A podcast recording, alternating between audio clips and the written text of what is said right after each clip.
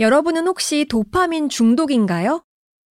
스브스 프리미엄에 실린 SBS 데이터 저널리즘 팀 안혜민 기자의 마부작침 취재 파일입니다.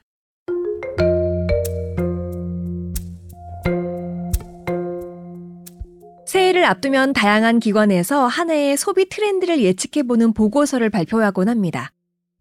서울대 트렌드 분석센터에서는 2024년의 소비 트렌드를 키워드 10개로 정리했는데 그 중 하나가 도파밍이었습니다. 도파민과 파밍을 결합한 단어인데요.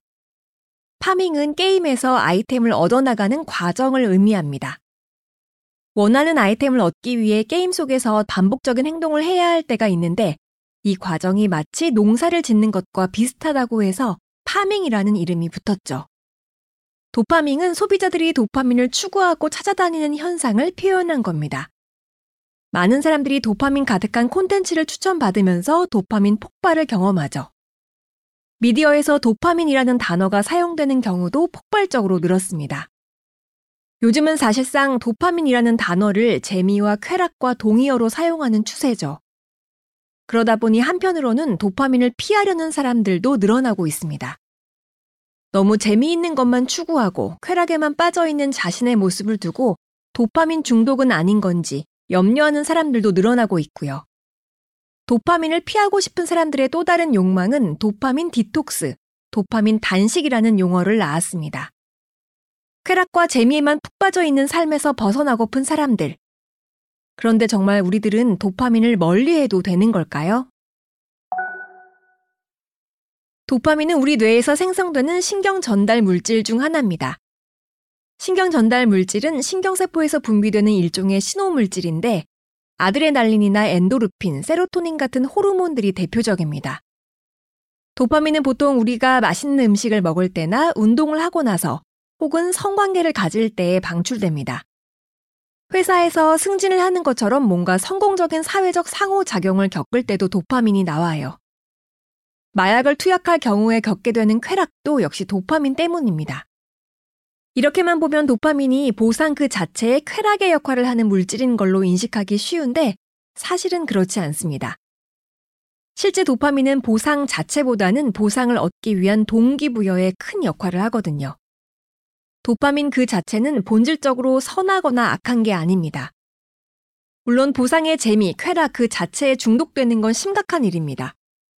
하지만 중독은 일반적인 도파민보다 더 상위 개념이라고 볼 수 있습니다. 수많은 사람들이 게임을 하고 있지만 그중 2에서 3% 정도만이 그로 인한 장애를 겪고 있고 음란물을 시청하는 사람들 중 2에서 3%만 음란물 중독으로 보고되고 있습니다. 그래서 전문가들은 도파민이 중독에 관여를 하는 건 사실이지만 중독이 도파민 때문이라고 말하는 건 지나친 단순화라고 지적합니다. 실제로 도파민은 평상시에도 우리 뇌 속에 분비되고 있고 우리가 공부하고 학습하고 성장하는 데에 큰 영향을 주는 물질이거든요. 그럼에도 불구하고 사람들은 왜 도파민을 절제하려는 모습을 보이는 걸까요?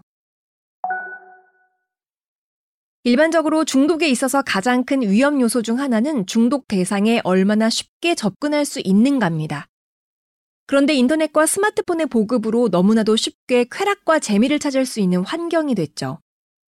인터넷과 소셜미디어는 다른 중독 대상을 향한 통로 역할을 할 뿐 아니라 그 자체가 중독성을 가지고 있어서 더 큰 문제가 될 수 있습니다.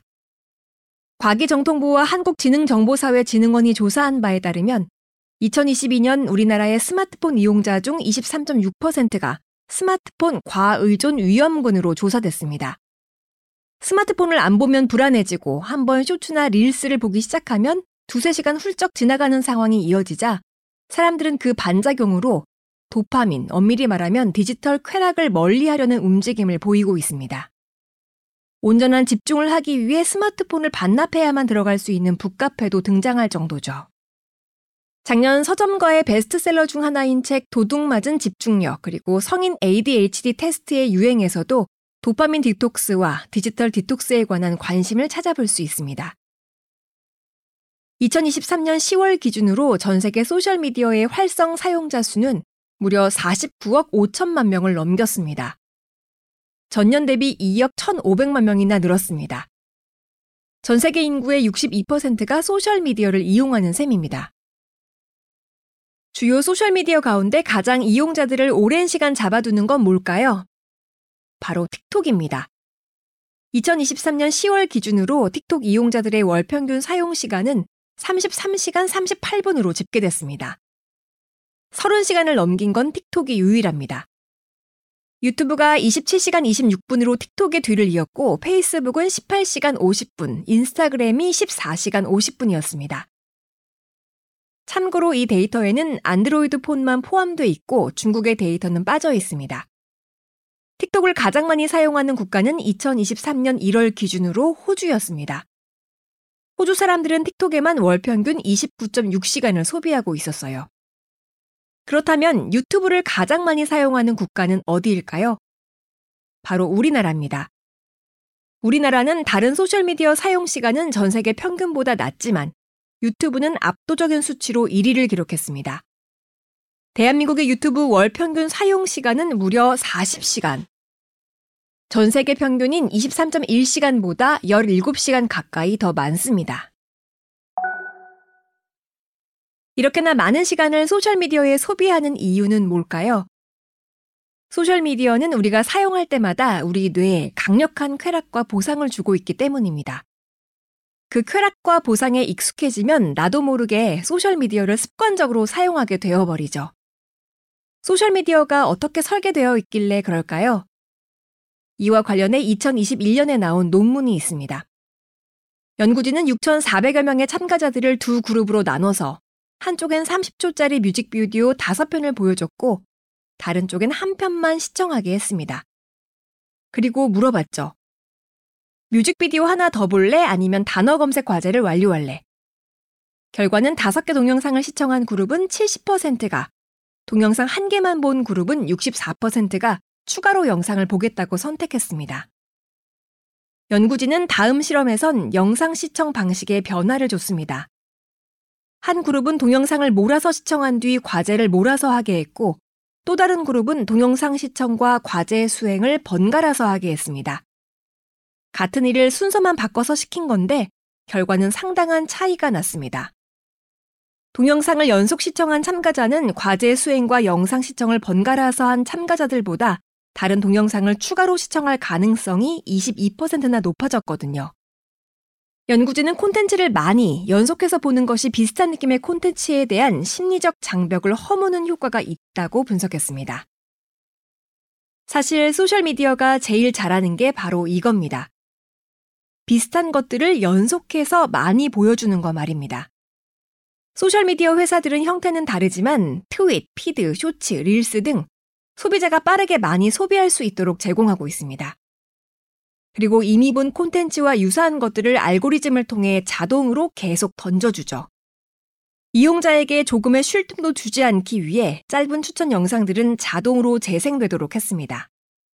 뿐만 아니라 가변적 보상을 주면서 이용자들의 도파민을 자극합니다. 소셜미디어는 무작위 간격으로 긍정적인 자극을 제공하는데 전문가들은 이런 예측 불가능한 보상이 도파민을 조작하는데 가장 중요한 측면 중 하나라고 말합니다.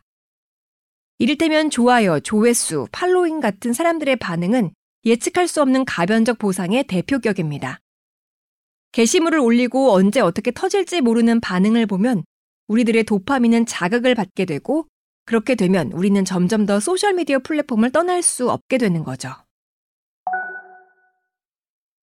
만일 지금 나에게 디지털 디톡스가 필요하다고 느껴진다면 소개해드리는 실험 결과를 반대로 적용해 보세요. 소셜미디어 영상을 보더라도 몰아서 시청하지 않기. 또 영상을 보더라도 해야 할 일이 있다면 적어도 업무와 영상 시청을 번갈아 가면서 하기. 그러면 소셜미디어의 토끼굴에서 빠져나오는 데에 조금은 도움이 될 수 있습니다.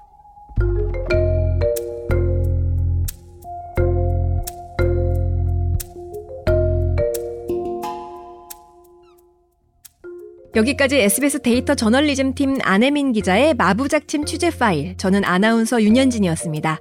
스브스 프리미엄 앱을 설치하시면 보다 많은 기사들을 만나보실 수 있습니다.